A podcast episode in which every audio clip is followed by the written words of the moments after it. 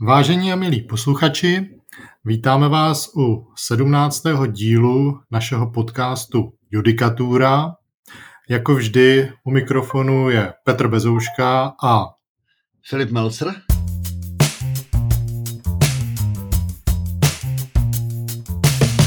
A technickou stráž nad námi vykonává Honza Schlajs.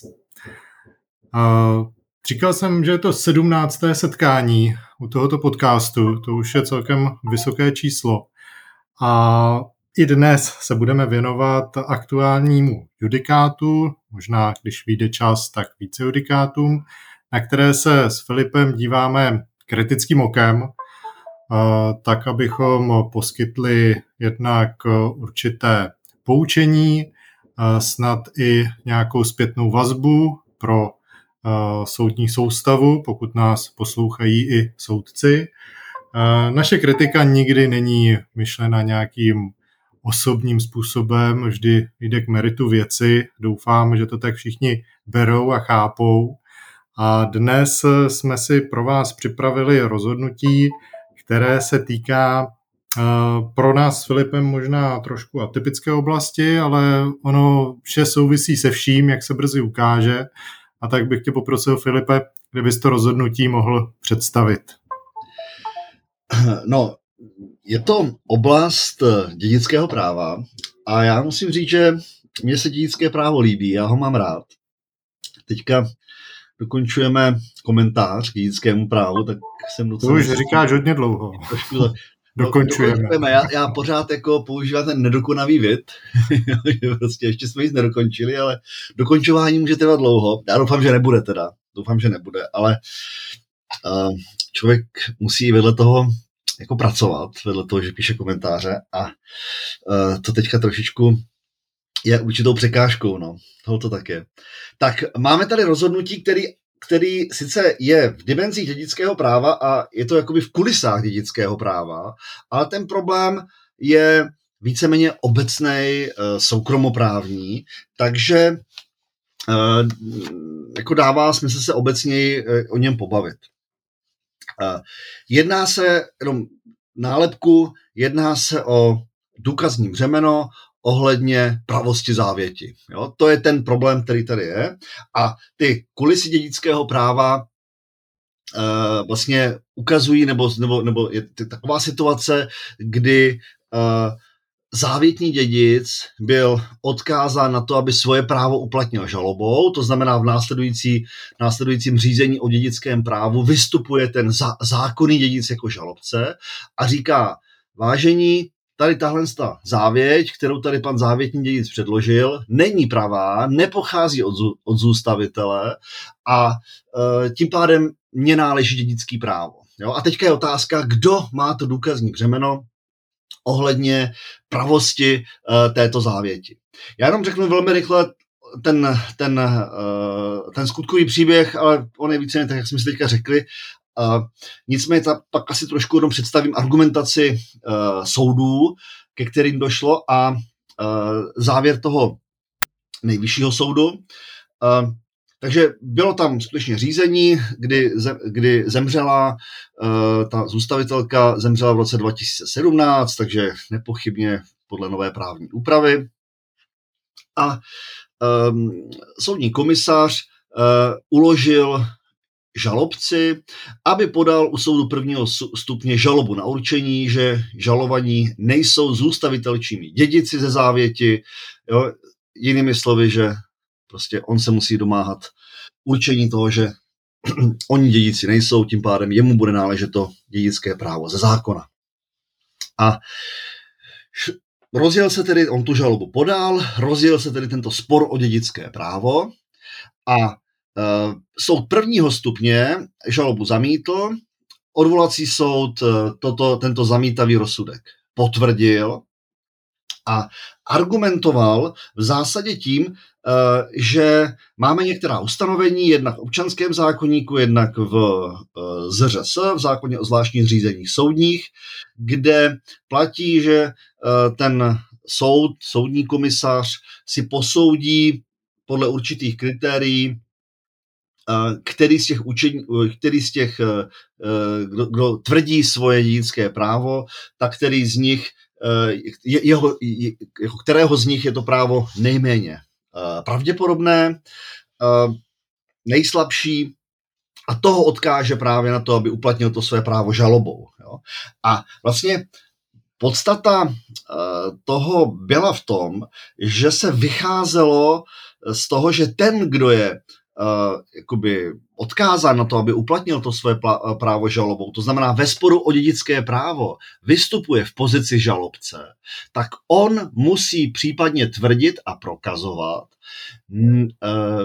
nepravost, neplatnost té závěti. A říkám, nebavíme se o neplatnosti, bavíme se o, o pravosti. Jo? To si myslím, že je poměrně důležité rozlišit, že to, o čem se budeme dneska bavit, totiž ohledně otázka pravosti té listiny, je něco jiného, než kdybychom se bavili o platnosti. Jo? Kdybychom třeba se bavili o tom, že zůstavitel nebyl, já nevím, v...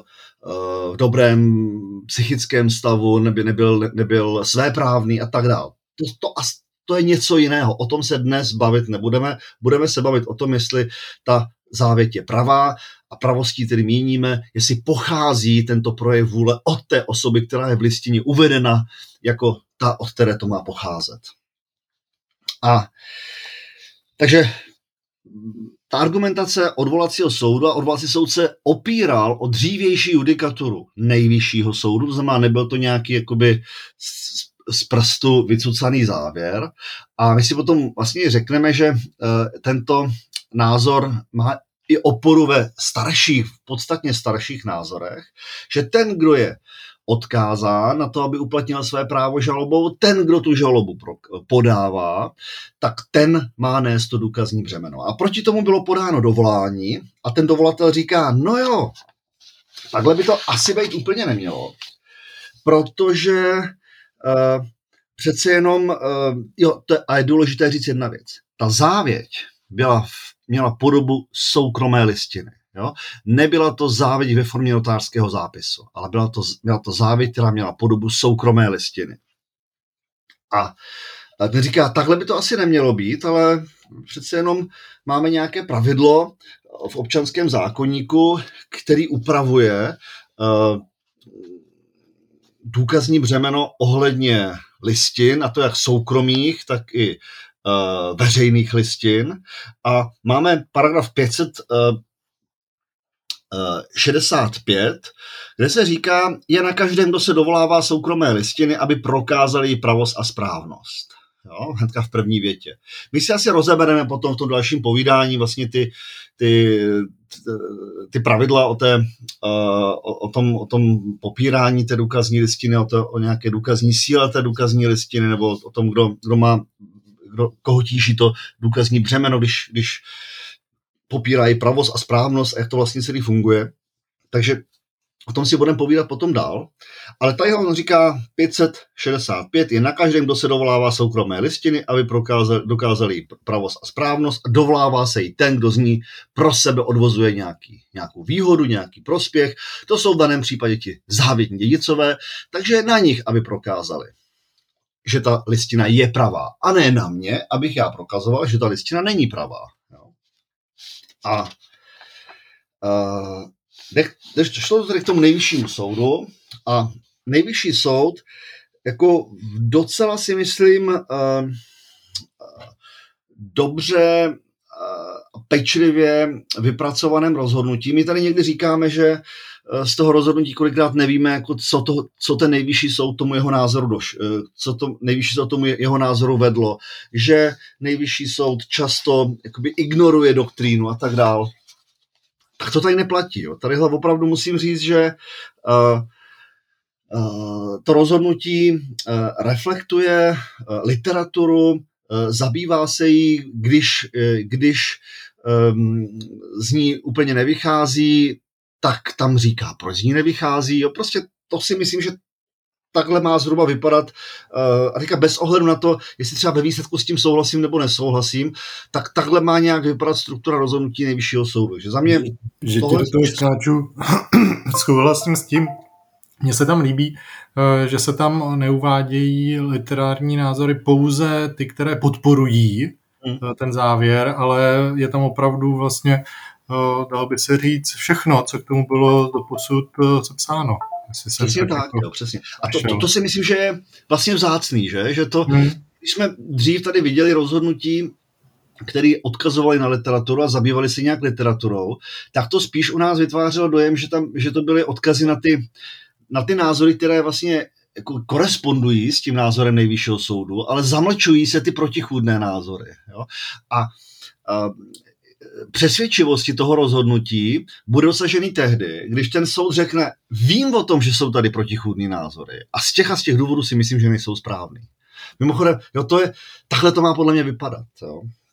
A nemusí to být další článek, nemusí to být, ta argumentace nemusí mít úroveň prostě odborného vědeckého článku, samozřejmě, že ne, ale aspoň základní, jakoby, základní důvody, proč si myslím, že tyhle názory jsou nebo nejsou správný, tam by být měly. Mimochodem, to umožňuje právě tu kritizovatelnost toho rozhodnutí a, a případnou zlepšení to, té, té judikatury. Jo, to, jsme se o tom bavili, že, že jeden vlastně kolega, dřívější soudce Nejvyššího soudu, dneska působí na jiné instanci, tak on říkal vždycky ve vztahu k ústavnímu soudu, jako jestli jeho rozhodnutí byly napadnuté ústavní stížnosti, a říká, čím bylo moje rozhodnutí méně srozumitelné, tak tím bylo jaksi méně napadnutelné, nebo tím se méně napadalo ústavní stížnosti, protože oni ty lidi vlastně nevěděli, vůči čemu se mají bránit. Tak to tak nějak brali. Jo? Zatímco, když to rozhodnutí je jasný, je tam jasná argumentace, je tam jasný názor, tak prostě proti jasnému názoru já můžu nějak argumentovat. Jo? A samozřejmě, buď to budu v pozici toho soudce Nejvyššího soudu, který bude říkat, ať, což on neříkal, pane bože, jo? Teď já nemluvím o něm, on naopak byl pro tu přesvědčivost a jasnost a spíš to říkal jako určitou míru jako sebeironie, nebo jako hrozně fajn člověk. Jo? Ale buď to budu v pozici soudce, který bude chtít, aby to moje rozhodnutí obstálo, i když vím, že není, není, není správný. Jo? Zaslechli jsme jako úvahu jednoho soudce, který říká dobrý právník a soudce, ne advokát a soudce. Dobrý právník je ten, který dokáže ostatní přesvědčit o svém názoru, i když ví, že je špatně. Jo? Tak takhle ne. A nebo jsou ti druzí řeknou, já si myslím, že to tak je, dám to jasně na papír a vy se vy proti tomu argumentujte, třeba u toho ústavního soudu nebo v literatuře nebo jinde. A když prostě se pak ukáže, že máte lepší argumenty, tak já jsem ochotný svůj názor změnit. Jo? To, co očekáváme od akademiku, jo? Tak tohle z toho to potlačení vlastně jasní, vlastní nějaké ješitnosti. A jsou takový prostě, kteří to zvládají a evidentně prostě tady uh, toto rozhodnutí jako tu odvahu má. Jo? Neříkám, že, že já si myslím, že je správně, takže nemají důvod měnit, jo? Ale, ale mají tu odvahu jít prostě z kůži na trh. Jo? Takže to je super. No, ne všecko, samozřejmě, ne, když to takhle vychválili, tak to neznamená, že, že úplně ze vším člověk musí souhlasit, tak pojďme to jenom probrat ten, ten názor toho Nejvyššího soudu. Jo. Tak zaprvé říká, oni se zabývají tím, jest, koho má být, kdo teda měl být odkázán na to uh, uplatnění toho svého práva žalobou. Jo. To znamená, komu ten notář měl říct, ale tobě tvoje právo je slabší s ohledem na okolnosti, nebo tvoje je méně pravděpodobná a z toho důvodu uh, tebe odkazují na to, aby si uplatnil své právo žalobou. A... Tady, tady jenom bych uh, posluchačům, abych je navedl, když tak k té právní úpravě, uh, ono je to uh, primárně řešeno v občanském zákoníku, uh, paragraf šestnáct sedmdesát dva, šestnáct sedmdesát tři, kde vlastně je to pravidlo, že když je tam nějaká kolize, tak pokud uplatňuje právo na dědictví více osob a odporují-li si, odkáže soud toho z dědiců, jehož právní důvod je slabší, aby své právo uplatnil žalobou. A potom v tom paragrafu šestnáct sedmdesát tři je vlastně jakýsi žebříček těch, těch titulů proti dědici, který se opírá o dědickou smlouvu, nepopřenou co do pravosti se k podání žaloby odkáže každý dědic ze závěti nebo dědic zákonný. Zase kdo se opírá o závěť nepopřenou co do pravosti, tak proti němu se odkáže každý, podání žaloby každý zákonný dědic. Takže dědická smlouva je nejsilnější, pak závěť a ten, kdo jde podle té intestátní dědické posloupnosti, tak je jakoby na tom podle, podle toho žebříčku má ten nejslabší, nejslabší titul. Ja. Takže oni ohledně této otázky, to, co je ten nejslabší, co se jeví jako být nejslabší, tak oni používají jednu kategorii, která se zabydlela v judikatuře Nejvyššího soudu, a to je kategorie norem s relativně neurčitou hypotézou. Jo. A tohle je něco, skoro bych řekl, hele, udělejme o tom nějaký samostatný díl, pozveme si ještě nějak, nějakého... Je fakt, že je to asi tak v tím druhým rozhodnutí. Jo. To je, to je jako určitá, jak to říct, jako nádor, který se prostě jakoby šíří tou judikaturou, který možná v určitém jako dílčím aspektu může mít nějaké rozumné jádro, ale rozbujel do, do podoby, která je opravdu škodlivá. A ta představa je následující, že mám určité právní normy, kde ta hypotéza není stanovena do všech podrobností, a nechávají tak, nechává ta, ta norma, nechává tak k tomu rozhodujícímu orgánu nějaké velmi široké diskréční oprávnění, a aby to aplikovalo s ohledem na ty konkrétní okolnosti konkrétního případu. A já to můžu rovnou tady odcitovat, aby ten soud sám podle svého uvážení s přihlédnutím k výše naznačeným okolnostem v každém jednotlivém případě vymezil sám hypotézu právní normy ze širokého, předem ne- neomezeného okruhu okolností. Jo. A tam dopadají situace typu, já nevím. A, a ta, to už je tak široký dneska, jo, z té náhrady škody, spoluúčast poškozeného, nebo ty... To, jak jsem se v konkrétní situaci měl jednat, měl chovat s ohledem na tu, teď já použiju to, tu, tu generální prevenční povinnost dva tisíce devět set a dva tisíce devět set jedna. To znamená, oni říkají, tam je to tak vázané s těmi konkrétními okolnostmi, že tam jako my to nebudeme přeskoumat. Jo, a ten, ta podstata totiž, tahle kategorie spočívá v tom, že uh, tyto normy nejsou plně, jejich aplikace není plně přezkoumatelná v rámci dovolacího řízení. No, je jako, oni do toho zasáhnou pouze tehdy, když tam nějaký jako úplně zjevný uh, rozpor nebo zjevný exces, nebo prostě, když je to úplně zjevně jako špatně. Jo. Ale v zásadě do toho nebudeme, nebudeme zasahovat. A to jsou, to jsou případy, jak říkám, míra spoluúčasti poškozeného, tím pádem asi i vůbec účast uh, více škůdců na téže škodě, uh, na způsobení téže škody. Uh, uh, Co je úplně nejbrutálnější, jak jsem se měl chovat, jak jsem se měl chovat v konkrétní situaci s ohledem na generální prevenci. Jo? Ta takzvaná konkrétní povinnost opatrnosti, to znamená, jak jsem se v konkrétní situaci měl jednat, měl chovat, abych nespůsobil zásah do absolutního práva jinýho. Jo? A tak dál. A to prostě um, v takhle širokém rozsahu nenajdeme nikde. Jo? To, jestli, já si vždycky říkám, jestliže třeba ta ty situace, to je tzv. Konkrétní prevence. Jestli prostě historicky sněmovna lordů, dneska anglický nebo britský nejvyšší soud, jestli německý bé gé há je jako, uh, uh, může si dát tu práci a může toto přezkoumávat, tak proč by to nemohlo dělat náš, náš nejvyšší soud? Jo? A samozřejmě, že ty, ty, ty, ty slavný soudní dvory tohle, tohle dělají. Uh, Vede to v podstatě k tomu, ten argument je špatný z toho důvodu, že oni říkají, to záleží na těch konkrétních zjištěních a ty my nejsme schopni přezkoumávat. No ale to po nich nikdo nechce. Jasně, že to záleží na konkrétních zjištění, ale to ten nalézací odvolací soud má jasně popsat, má říct, jaký jsou konkrétní zjištění. A pak už je to otázka aplikace práva. A pak už je to otázka, která je teda tím pádem přezkoumatelná i v tom, i v té revizi, i v rámci toho dovolacího řízení. Jo. Takže to je jako první věc.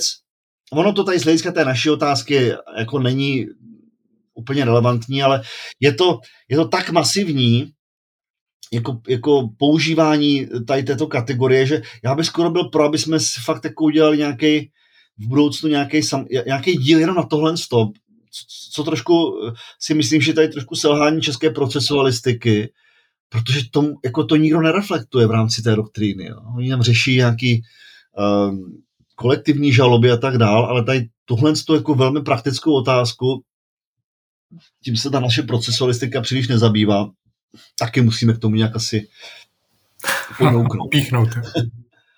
Jo? Dobře, jdeme dál. To, jdeme, jdeme dál. Pak tam právě Uh, citují uh, velmi podle mě jako, jako, jako přehledně existující dosavadní judikaturu, říkají ano, je tady zase tady právní úpravy, uh, tadyhle byla nějaká judikatura dovolacího soudu, která říkala, že ten, kdo je odkázaný, ten má to důkazní břemeno, o, ta, ta judikatura, o kterou se opíral ten odvolací soud. Jo. Uh, uh, a pak tam vlastně říkají, a to je jako naprosto správný, správný postřeh, když tam dělají ten, ten, ten, ten přehled té literatury, který je opravdu jako velmi podrobný, ale, ale, ale tak, jak by asi měl být, tak uh, říkají, no jo, ale oni se zabývají tím, kdo má být odkázán k tomu, aby podal tu žalobu. To znamená, koho má ten, ten notář jako odkázat na to, aby on uplatnil své dědické právo a uložit mu nějakou lhůtu. A, ale neřeší se vlastně, kdo v tom navazujícím řízení uh, O, o, o to dědické právo má být zatížený důkazním břemenem. To se vlastně v té literatuře neřeší. To si myslím, že je dobrý postřeh, protože to jsou opravdu dvě odlišné otázky. Určitou, určitou, určitý aspekt tadyhle odkazují na, na, na Kličku se Svobodou, kteří na to nějakým způsobem asi, asi reagují, ale reagují právě tím, že s ohledem na, tu, na ten třeba na, na, na ten pět set šedesát pět by měl být vlastně odkázán ten, kdo uh, má tu uh, to důkazní břemeno podle těchhle těch pravidel. Takže oni s tím nějak jako pracují, ale zase propojují to s tím rozhodnutím o tom, kdo má být odkázán, aby to svoje právo uplatnil v tom sporném řízení. Jo. A že ten, kdo má, kdo má to důkazní břemeno podle pět set šedesát pět, to je jakoby ten, kdo měl být to slabší právo. No, takže to, to je jeden názor, který tam, tam zaznívá, který to nějak reflektuje, ale ty předcházející v zásadě ne. A, a pak se ten soud zabývá tou vlastní argumentací, e, velmi správně rozlišuje e, pravost a správnost, to si asi potom, potom něco málo jenom řekneme. E, a vlastně dochází k závěru, že uh, obecně břemeno tvrzení a břemeno důkazní je na tom účastníkovi, který ze skutečnosti v listině uvedených vyvozuje pro sebe příznivé právní důsledky. Jo. A uh, říkají, máme tady nějakou směrničnou judikaturu, uh, kde uh, prostě ten, kdo dovozuje právo ze směnky, tak ten má prokázat, že ta směnka je pravá. Jo. A uh, bod dvacet devět toho rozhodnutí potom správně říká, že prostě není možné, aby v zásadě důkazní břemeno bylo založeno pouze na určité nahodilé okolnosti, to znamená na tom, kdo byl vlastně tím pozůstalostním soudem odkázán k podání žaloby. A to si myslím, že je jako velmi správně. A ve výsledku teda vede k tomu, že to, kdo bude odkázán, nemá vliv na důkazní břemeno. Že důkazní břemeno se musí řídit tím pět set šedesát pět a to právo z té listiny pro sebe odvozuje ten závětní dědic. To znamená, je to závětní dědic, který případně má prokazovat uh, pravost té závěti, o, které on opírá svou, o kterou on opírá svůj dědický titul. Jo? A to si myslím, že je jako, jako úplně správně. Přiznám se, že i když jsme to diskutovali ještě před tímto rozhodnutím a e, ne, jako třeba jsem neměl jako načtenou tu literaturu, kterou, o které se tadyhle mluví, a když jsem se připravoval i na ten dnešek, tak jsem se na to ještě díval. Ale ten názor mi připadá jako úplně téměř jasný, jo, že to těžko jako by může být jinak a spíš mě překvapovalo, že dříve to bylo jinak. Takže prostě máme tady nějaká rozumná pravidla, která vychází z toho, že když někdo přitáhne papír, na tom papíru je naškrábané nějaké jméno. Takže to, které tam mohl naškrábat kdokoliv, jakkoliv, že to automaticky prostě neznamená, že by ten, kdo, že, že by bylo na těch ostatních, aby oni popírali, že to není pravý, ale pokud na základě tohoto v uvozovkách papíru jsem pro sebe dovozoval nějaký příznivý důsledky, tak je na mě, abych já jako prokázal, že to opravdu je pravé. To znamená, že to pochází od toho, kdo tam je uvedený jako ten, kdo to, kdo to měl podepsat. A že něco jiného je potom u veřejné listiny, kde je prostě garantována nějakým způsobem i ta pravost. A samozřejmě to nezná, ta garance té pravosti u veřejné listiny neznamená, že by se s tím nedalo nic dělat, ale tam má smysl to důkazní břemeno, že ten, kdo to chce popírat, ten to musí prokázat. Mimochodem tady je dobře vidět i ten praktický rozdíl, jakou formu závěti budu volit i s ohledem na tyto okolnosti. A na to jsem právě chtěl tak nějak navázat, protože ono to pak jakoby může, může směřovat k tomu, tak abych měl jako to právní bezpečí, tak jdu za tím notářem a sepíšu, sepíšu závěť u něj, což samozřejmě je pravda, a už z hlediska jenom uložení závěti, evidence a tak dál. A chtěl jsem tomu říct jen takovou jako malou poznámku k tomu vlastně napadení té pravosti, aby ono nebude vlastně k tomu, když si představíme situaci, že přinesu závěť jako soukromou listinu, řeknu, jo, byla uložena tady v trezoru u toho zůstavitele, všichni o tom věděli, protože nás průběžně seznamoval s tím, co jak dělá z hlediska svého posledního pořízení, podpis nevykazuje nějaké problematické aspekty, ani z hlediska duševního zdraví, tam nebyl nějaký problém z hlediska toho, že by snad obecně bylo známo, že trpí třeba nějakou duševní poruchou, že já tam přinesu takovouhle závěť a teď tam je nějaký opomenutý, opomenutý zákonný dědic, který se těšil a řekne, tohle já namítám, to není pravá závěť, to určitě jste si vymysleli, sfalšovali jste to, to není jeho podpis. A tohle jen bych jako chtěl doplnit, že samozřejmě samo o sobě nestačí k tomu, aby ta závěť, její pravost byla popřená. Z hlediska toho, aby ten soud řekl si, nebo ten soudní komisař, aha, tak fajn, tak já teď tebe, milí závětní dědici, odkážu na to, aby ses podal žalobu a dál tady budu jednat jako s dědicem, s tím, s tím zákonným, který tady to popřel, jo, tak to ne zase. Tam je potřeba, aby opravdu ten soudní komisář na základě těch indicí a, a nějakých skutečností, které tam vycházejí najevo, už měl opravdu nějak pochybnosti o té hodnověrnosti té, té závěti a nestačí jenom pouhé tvrzení, které tam přednese nějaká ta osoba, která je třeba zklamaná tím, jak se ta pozůstalost bude, bude dělit. To vlastně navazuje i na to, co jsi říkal, že se odlišují ty otázky toho, kdo bude případně odkázán na to, aby podal tu žalobu, a kdo v případně v tom navazujícím řízení, pokud ta žaloba bude podána, což také k tomu třeba nemusí dojít. A jen upozorňuji, že jsou tam lhůty krátké k podání té žaloby, tak kdo pak bude zatížen tím důkazním břemenem, protože se bude dovolávat té soukromé listiny. Možná ještě v této souvislosti bych upozornil na jedno rozhodnutí Nejvyššího soudu, které vlastně navazuje Navazuje na to první. Je to spisová značka dvacet čtyři C D O třicet čtyři třicet tři lomeno dva tisíce dvacet jedna.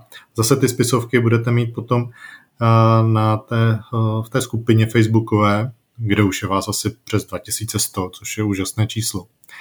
A tady to už není to ani jako Ačkové rozhodnutí, už je Cčkové rozhodnutí, protože navazuje tady na to, co bylo. A právě tam došlo k tomu popření stylem, že ta, tady to byla nějaká manželka, je popírá pravo závěti, protože nebyla sepsána zůstavitelem. A žádnou bližší konkrétnější argumentaci, z čeho to dovozuje, v jakých skutečnostech spatřuje to, že nepochází ta závěť od toho zůstavitele, neuvedla. A proto proto vlastně tady to popření nebylo, nebylo bráno jako relevantní, že by snad se ten soudní komisař díval na tu závěť jako na potenciálně vadnou. A takhle jako popření, ono to samozřejmě popření jako bylo, ano, ale při hodnocení toho, čí ten, ten, ten tak, důvod je, je nemělo slabší. Vliv na to, čí, čí to právo je slabší, nebo čí ten titul no. je slabší.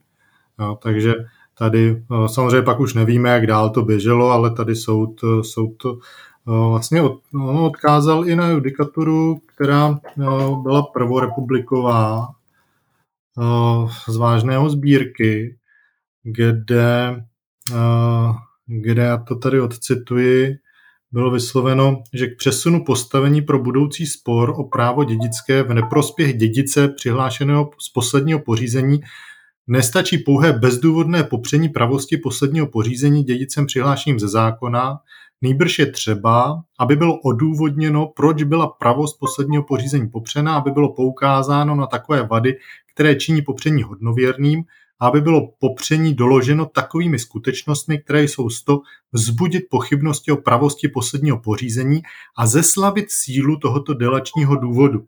A on to vlastně jakoby navazuje na ten paragraf šestnáct sedmdesát tři, který jsem vám tady citoval, který vlastně staví ten žebříček a říká, že ta závěť, která teda je nepopřená co do pravosti, tak je silnější než ten zákonný, zákonný titul. A tady Tady vlastně dochází pak k tomu poměřování, že říkají, ano, vy jste sice teda tvrdíte, že to je, že ta závěť není pravá, že tam je problém, ale nedoložili jste to takovými skutečnostmi, aby jsme mohli říct, že jde tady o závěť popřenou, tudíž pořád máte slabší titul, podajte si žalobu vy. A samozřejmě pokud tu žalobu podá, tak to nic nemění na tom, co tady Filip předtím všechno pregnantně shrnul, že to důkazní břemeno na tom uh, uh, bude na tom závětním dědici podle toho paragrafu pět set šedesát pět. Uh, možná by bylo ještě dobrý uh, se podívat za kopečky a podívat se, jak to řeší uh, v těch příbuzných právních řádech. Já jsem se trošku díval do Rakouska a uh, je to až zajímavé, jak je to, jak ta diskuze je podobná, co, co, co je vlastně u nás. Uh, Tam v roce dva tisíce pět došlo k určité novelizaci tady té právní úpravy toho sporného řízení o dědické právo, takže a to se přiznám, že jsem jako nenastudoval úplně do podrobností ty odlišnosti, ke kterým došlo po roce dva tisíce pět, takže spíš se podívám na, ten, na ty starší judikáty a starší doktrínu. A našel jsem jedno rozhodnutí rakouského nejvyššího soudu, toho, toho Nejvyššího soudního dvora z roku devatenáct devadesát pět a tam byla ta otázka postavená úplně stejně. Jo, byla postavená tak, kdo nese to důkazní břemeno ohledně, eh, ohledně pravosti závěti eh, v situaci, kdy teda ten eh, jeden z těch dědiců, kteří tvrdili svoje dědické právo, byli odkázáni na sporné řízení a také se tam řešila otázka, jestli má být rozhodující to ustanovení, které se v zásadě blíží tomu našemu sedmnáct, pardon, šestnáct sedmdesát dva šestnáct sedmdesát tři, což od, kterýmu odpovídal tehdejší paragraf sto dvacet šest toho nesporného patentu, nebo jestli má být rozhodující paragraf tři sta dvanáct odstavec dva civilního řádu soudního, který je vlastně e, odpovídá našemu pět set šedesát pět občanského zákoníku ohledně e, té soukromé listiny. A tady Rakouský nejvyšší soud, pro ty, kdo se to bude chtít najít, najít, najít tak uvedeme i tu spisovou značku rakouskou, e, dvě O B pět set čtyřicet devět lomeno devadesát pět, ale zase vám to samozřejmě ty spisovky uvedeme i na, na, tom, na, tom, na tom Facebooku, případně tam můžeme uvést i jako rovnou odkaz. A uh, tady ten nejvyšší soud rakouský říká to stejné, co říká ten jakoby český nejvyšší soud, že v dané situaci se vlastně neaplikuje ten uh, řeknu český šestnáct sedmdesát dva a následující rakouský sto dvacet šest nesporného patentu, ale aplikuje se ten pět set šedesát pět, to znamená, že ten to důkazní břemeno stíhá právě toho, kdo jaksi odvozuje z té listiny pro sebe nějaký, nějaký prospěch, kdo se jí dovolává. Jo? To znamená ten závětní dědic. Takže to si myslím, že je dobře, že to bylo tímto způsobem rozhodnuto. Pak je tam zajímavá ještě jedna, já jsem se díval i do literatury, máme tady jednoho jako významného uh, akademika rakouského, který, uh, který uh, se věnoval uh, dědickému právu, a to je Winfried Králík, takže když mluvíme o Králíkovi v dědickém právu, tak uh, nezaměňovat s Michalem Králíkem z Nejvyššího soudu dvacátého druhého senátu, jo? Tohle je Winfried Králík. A ten napsal jako velmi, velmi dobrou uh, monografii na, na rakouské dědické právo. Touto otázkou se také zabývá. Také říká, že vlastně, že pro nějaké převrácení důkazního břemene na toho, kdo byl vlastně jakoby odkázán k tomu, aby, aby uplatnil své právo v tom dědickém řízení, takže proto vlastně nenajdeme v á bé gé bé vůbec žádný jako argument, takže je to, je to, je to také se staví vlastně na stanovisko toho názoru, který zastává i náš nejvyšší soud dneska. A zajímavé je, že on tam ale cituje uh, Egona Weisse, a to možná krátká jako poznámku k tomuhle z tomu člověku, protože ten se, to je ná, jakoby náš, jo.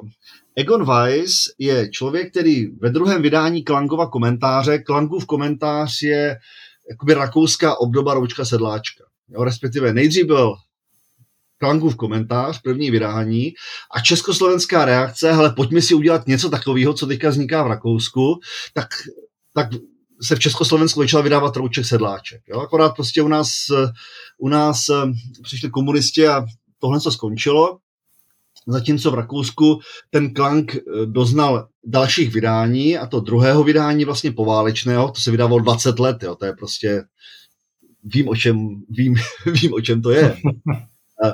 A teďka vlastně probíhá třetí vydání. Teďka se vydává třetí vydání toho Klangova komentáře. A ve druhém vydání tuto dědické právo, no podstatnou část dědického práva, komentoval Egon Weiss. Jo. A ten Egon Weiss je, byl profesor pražské právnické fakulty, německé pražské právnické fakulty. Mimochodem, když se podíváme na re- rekodifikaci e, toho československého soukromého práva, a e, tak on byl, tuším, vedoucí toho subkomitétu pro obligační právo. Jo. Takže jako výrazným způsobem zasáhl do, do, do vlastně přípravy toho vládního návrhu občanského zákoníku z roku třicet sedm. Je to, jako, opravdu to, je to, je to významná postava československých právních dějin. No a tady ten Egon Weiss teda komentoval tuto otázku ve druhém vydání Klanga, a on tam mimochodem i v tom, i v tom, i v tom Klangově tam měl vždycky na konci, měl i velký pojednání, velmi rozsáhlý pojednání o vlastně aplikaci a odlišnostech aplikace á bé gé bé v Československu. Jo. To jako jsou fakt hrozně zajímavé věci. No a ten Egon Weiss tam říká, důkazní břemeno má stíhat toho, kdo popírá, kdo, kdo uplatňuje to svoje právo žalobou. To znamená to, co vlastně říkala ta, ta dřívější judikatura, a to, o co se opíral ten odvolací soud. Jo. A akorát jako dneska i v tom Rakousku už je to úplně jakoby jinak, opačně, podle mě podstatně racionálněji a um, v souladu s tím, tedy jak dneska nově rozhodl ten, ten, ten, Českoslov, ten český vlastně nejvyšší soud v tom rozhodnutí, o kterém se dneska bavíme. Takže jenom je zajímavý, že ta debata v tom Rakousku probíhala podstatně dřív, ale probíhala podobně, a že vedla také od nějakého toho názoru, že rozhod, důkazní břemeno má ten, kdo žaluje, k názoru, že to je v podstatě náhodná otázka do jisté míry a rozhodující musí být pravidla o rozdělení důkazního břemene, jak je zná občanský zákoník, pokud, pokud je zná, případně v tom Rakousku to teda civilní řád soudní, a e, ta, ta pravidla jsou tady rozhodující a tam jsou jasný pravidla pro popřední pravosti, že jedná se o soukromou listinu, tak prostě pravost soukromé listiny prokazuje ten, kdo se e, jí dovolává. Takže jinými slovy, musí tady být, musí tady platit ta pět set šedesát pět, musí se uplatnit i v tom řízení o dědickém právu se všemi detaily, které s tím jsou spojeny a se, kterými, se, se všemi procesními možnostmi, já nevím, důkaz prima facie si dovedu představit a tak dál. Ale ten princip, že se aplikuje pět set šedesát pět a ne, že automaticky tíží důkazní břemeno toho, kdo byl vlastně odkázán na to, aby svoje právo uplatnil žalobou, to si myslím, že je tadyhle jasné a platí to i stejně v tom Rakousku a je velmi dobře, že Český nejvyšší soud se k tomu přiklonil. Jo. Souhlasím, no, to rozhodnutí je, je v tomhle strašně fajn. Možná ještě bychom se mohli podívat teda blíž k tomu paragrafu pět set šedesát pět, já tady jen ocituji, je na každém, kdo se dovolává soukromé listiny, aby dokázali její pravost a správnost. A pak je tam ta druhá věta, je-li soukromá listina použita proti osobě, která listinu zjevně podepsala, nebo proti jejímu dědici, nebo proti tomu, kdo nabyl mění při přeměně právnické osoby, jako její právní nástupce, má se za to, že pravost a správnost listiny byla uznána. Asi, asi by bylo dobré probrat si trošku blíž, co to vlastně znamená, kdy, kdy vlastně ta domněnka, domněnka nám tady bude působit. Tam má se za to, že vyvratitelná právní domněnka. A co tedy to musí naplnit, aby, aby působila, co znamená teda, že někdo listinu zjevně podepsal. Což teď nám tady chybí trošku ten podcast, který nám technika, u kterého nám selhala technika. Mně chybí protože... celkově to musím říct, jo? Protože to číslo no. není sedmnáctý podcast, tohle je vlastně devatenáctý První, že jsme si nahráli tak jako zkušebně a nevysílali jsme ho. Pravda. A druhý jsme nahráli a bylo to jako fajn a pak jsme byli zklamaní teda. No. A ten jenom, tak tam jsme se právě bavili, ale my se k tomu vrátíme a tady, tady jenom k tomu můžeme takovou krátkou poznámku udělat vlastně, že ten pojem zjevně se nám tady opět, opět objevuje a vlastně použitý ve stejném významu, v jakém jsme my tam hovořili o, o, jiných, o jiných pravidlech. Takže ale já, jak říkám... já, budu, já, budu, já budu dělat ten názor, ten opačný. Já budu jako, jako argumentovat, jak občas někdy slýcháme a řekneme, no prosím vás, ale tady mám papír a ten papír jako zjevně na první pohled jako... jako bez bližšího zkoumání, jenom jako ze, ze, zevnějšku, nebo jak to říct, vypadá stejně jako ten podpis tady tohohle z toho člověka. To znamená, automaticky e, se uznala pravost a správnost i toho podpisu a tím pádem je na vás, když se vydovoláváte, že to tak není, že to není pravý podpis, že máte výdukazní břemeno. Chápu to správně? Asi ne, že? No... Uh... Bohužel. Zjevně asi není jako na první pohled, ne? Bohužel, tady, tady bych asi jako nevzal tuhle, tenhle pohled, byť se s ním taky, taky setkávám, že se nám to jako někde, někde objevuje různě při různých příležitostech a v řadě případů, že tohle pravidlo je takhle, takhle interpretováno. Dneska bychom mohli říct si módně, že to vlastně dezinformace. Přesně tak, je to. A, a, no, tam, tam jde o to, že musí jít o no, podepsání zjevné. Jo, což jako já chápu, že to dělá prostě potíže, ale ta, ta zjevnost podpisu znamená, že tady není dán nějaký důvod pochybovat o tom, že byla listina podepsána tou osobou, o níž je tvrzeno, že podepsala. Přesně, jo, že, nepochybně. Jo? Přesně tak, že, že to je nesporné. Jo, je že to, to jasný, je nesporné. Je prostě jasný, tak. Že to podepsal on. O tom no. není spor. Jo? O, tom není, o tom není pochyb, že to podepsal tady ten. A teďka zase budu psát toho, jako budu, budu toho, toho blbýho dělat ze sebe. A budu říkat, no dobře, ale potom je to rozpor v tom zákoně, protože když je jasný, že to podepsal, tak není potom řešit nějaké, nějaká, nějaká, nějaký uznání pravosti, protože přece to bylo prokázáno, tak jako jak, jak proč je tam vyvratitelná domněnka té pravosti, když je to jasný, jednoznačný, nepochybný, že to bylo podepsáno. To potom by není, není možné vyvrátit. Tak k čemu to je? Nahrávka no. na smeč. Nahrávka na smeč. Tím uznáním pravosti je vlastně rozumíme to, že ta listina pochází od toho, kdo ji vystavil, že vlastně nejenom teda ten podpis, ale i ten obsah, že je projevem toho, kdo ji podepsal, ale vlastně my jsme se tady bavili úplně o něčem jiném. Jo? Ta pravost nespočívá jenom, jenom v tom, že tam jsme uváděli ten případ toho, že může být nějaké duševní poruše. To... Ne, ne, počkej, Petře, já, já si myslím, no, že teďka jsi to řekl správně, hele, jo. To znamená, rozlišujeme listinu a rozlišujeme, jako pravost listiny znamená nejenom, že to podepsal ten člověk, ale že i se podepsal pod ten text, který tam je uvedený, jo, že ten text od něj pochází. Já no. jsem úplně nepochopil, kam se mířil. Jo, tak to se omlouvám, já jsem chtěl nahrát, že možná takhle jako blbou otázku si nečekal, ale já jsem ji občas dostával. Aha. Jsem se snažil jak, jako tady reprodukovat.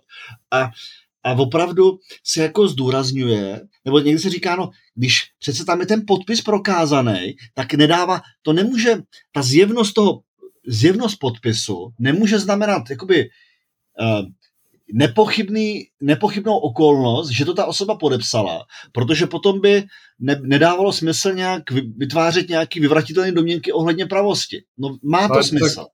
Jo? Tak to mě nenapadlo, že teda jako míříš sem. Jo, jo, jo, to se omlouvám, jo, to se mířil semka.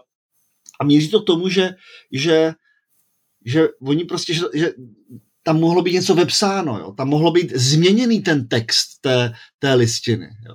A to je ta otázka, kdo tohle má prokázat. A pokud já podepíšu nějaký papír a potom budu tvrdit, ale tady jsem podepsal něco jiného, tadyhle ty, dvě, ty dva řádky do toho byly dopsaný, tak je na mě, abych to prokázal. A to je právě to, že, že, že pokud je prokázaný to, že jsem to já podepsal, tak se vytváří domněnka, že jsem podepsal ten text, jak teďka je. A pokud prostě, pokud budu tvrdit, že ne, tak je na mě, abych já prokázal, že ten papír mě jinou podobu. A dává to dobrý smysl. Já se tam prostě nemám nechávat volný místa. Jo? Já to mám když tak proškrtat. Jo? Je to prostě moje riziko, když nechám příliš volného místa v papíru, že mi tam někdo něco vepíše a potom je na mě, abych prokázal, že tam nic zapsané nebylo. Jo?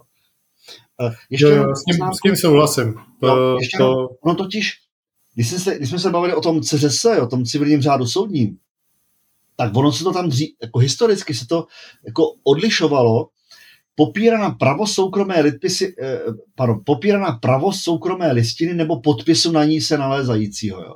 A my dneska, když mluvíme o pravosti listin, tak to myslíme oboje dvoje dohromady. Jak ten podpis, tak, toho te- tak ten text. Jo. A, a tadyhle právě to mate, mate tím, že, že už někdy jakoby spojujeme pravost jenom s tím podpisem, ale to není pravda, že jo. Pravost se týká i obsahu té listiny, že, mm-hmm. že v době, kdy jsem to podepisoval, tak to opravdu tam bylo napsáno to a to. A ne, že to potom následně někdo změnil, doplnil, jo, a tak dále. Dobrá, tak to asi... Ale možná ještě no. doplním jednu věc, Petře. Mm. Já si myslím, že jinak to bude ohledně právě platnosti. Jo, že když já budu tvrdit, že to není platný, třeba z důvodu té duševní choroby, tak si myslím, že už to bude mít jakoby, ten, kdo bude tvrdit, že tam ta duševní choroba byla, tak jeho stíhá to důkazní břemeno. Jo. A, a tam samozřejmě máme dneska tu judikaturu ústavního soudu, která, která, která, která říká, že uh, tohle to důkazní břemeno, nebo uh, ten důkaz ohledně uh, té du- existence duševní choroby, že tam je snížená míra důkazu, podobně jako v medicínské kauzalitě. Možná můžeme třeba dát i, nepoznamenám, můžeme do to, na tu Facebookovou stránku dát i tu spisovku toho ústavního soudu na to důkazní břemeno o prokazování třeba té duševní nespůsobilosti. Jo, no, to no, my tady vlastně dneska hodně, hodně broustíme do toho procesu, abychom taky mohli někdy pozvat třeba Petra Lovického. Právě, mě to napadlo, mě to napadlo na, ty, na, na, ten, na tu krásnou kategorii norem s relativně neurčitou hypotézou. Jo. Ne, ne, ono, to, co, to jsou takové věci, protože když mluvíš třeba, to naskakuje člověku, že vždycky takové věci. My jsme tam zavedli asi ve dvou podcastech už jsme tu měli takové to vyvracení těch mýtů. A, a tady vlastně, když zmiňujeme to důkazní břemeno, a já myslím, že se s tím setkal asi každý, protože ono je to protchnuto celou řadou rozhodnutí, ať už Nejvyššího soudu nebo Ústavního soudu. A teď odbíháme, jo, ale ono se to samozřejmě může projevit ve všech možných případech, kdy uh, znáte to takovou tu větu o tom, že negativní skutečnosti se nedají prokázat. Jo. A vlastně uh, tohle, tohle, se, uh, tohle se objevuje a říkám, jak ten Nejvyšší, jak Ústavní soud to má. A Uh, jo, že když někdo tvrdí nějakou negativní skutečnost, tak nenese ohledně to, té skutečnosti důkazní břemeno, protože ty negativní skutečnosti se nedají prokázat. Ale to, to, je, to je dávno, dávno jako mylná, mylná teze. Ona byla mylná už, už dávno uh, předtím, než nastoupili, nastoupili u nás komunisti a socialismus, a než se to jako různě uh, tak jako všechno převracelo. Ale no, vlastně už uh, Steiger kdysi psal, jo, že že to neplatí a dneska, když, se, když jsem tady zmínil právě toho Petra Lovického, tak já mám pocit, že v té jeho knížce, která se právě dokazováním zabývá, tak, tak to tam krásně, krásně všechno popisuje. Tak jasně, to, jasně, jasně. To, kdybychom chtěli právě, tak, tak Petr, Petr určitě. Akorát nevím, když jsme tady dva takový kritici a rebelové, jestli jako ještě Petra brát, to už by jsme asi úplně nebyli zavržení. Já si myslím, že z toho, co máme v tom popisku napsaný, že z toho můžeme vycházet, že horší to být nemůže. Takže já si myslím, že úplně v pohodě. že, jo, jo. že, jo, jo, že to může být, to může být dobrý, to si myslím, že by bylo fajn. Ty, některé procesní otázky, o kterých on samozřejmě ví podstatně jako víc než já, tak by bylo fajn si ho na to pozvat a, a, a vypreparovat některé body. Kdybychom chtěli si vzít ty normy s relativně neurčitou hypotézou, tak tam nebude hmm. žádný problém mít super aktuální judikaturu, protože to je, to je smršť. Přesně, to je, to je, to je strašně, strašně moc. A, a, no a teď ještě tam, Petře, nevím, jak jsme na tom s časem, asi blbě. No, teď ale, asi už jsme přes padesát minut. Já, myslím, že já, já, já bych měl jednu informaci, jedno informativní rozhodnutí, Předej.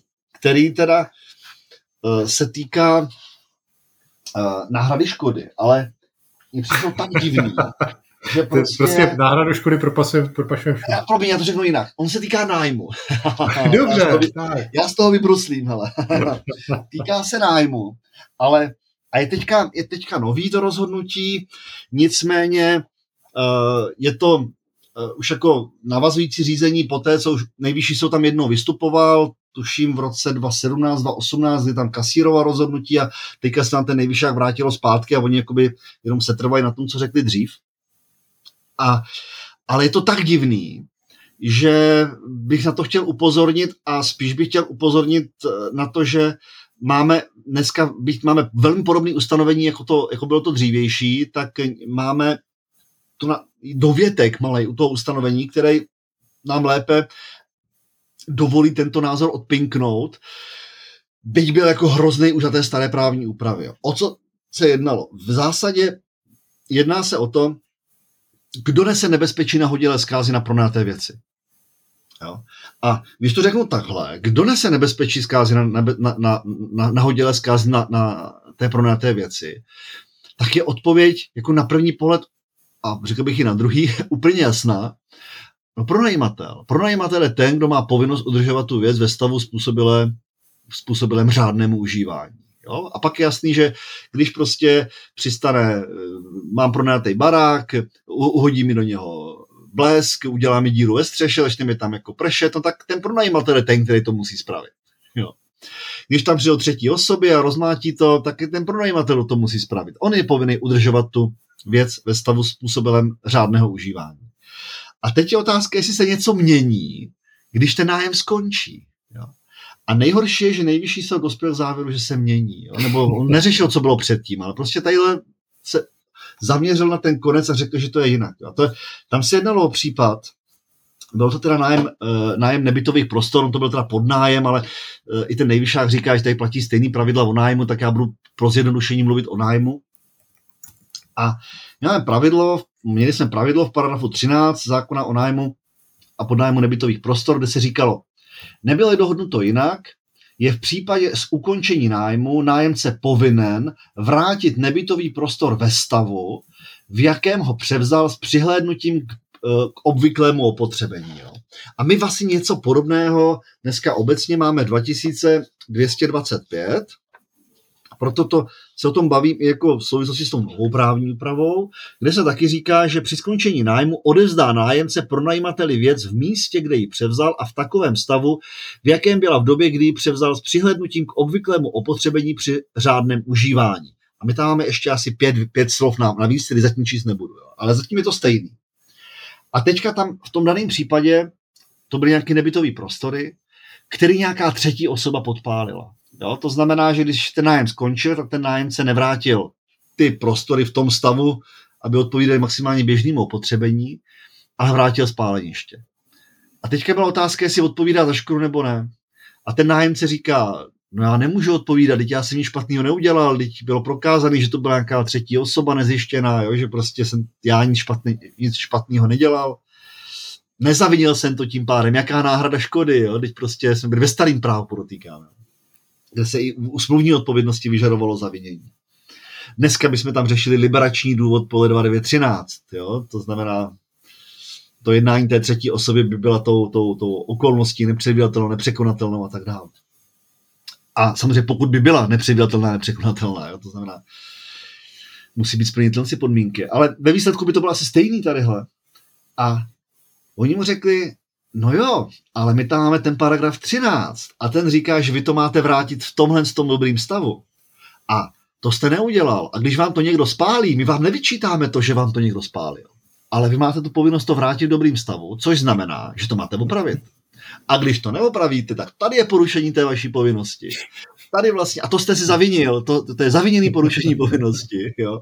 Takže odpovídáte za škodu. Jo?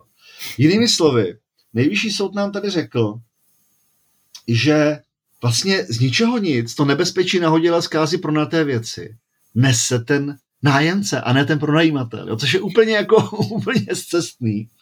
A e, ještě bych řekl, tam je krásná jedna věc, je, na tom tady vidět, tak je to špatně. Jo. Představme si, že někdo tu věc ukradne. Jo. A jsme ve starým právu, zavinění potřebujeme třeba. Jo. Říkám, ono to je úplně jedno, protože u nás by to byl ten liberační důvod podle dva devět třináct odstavec dva.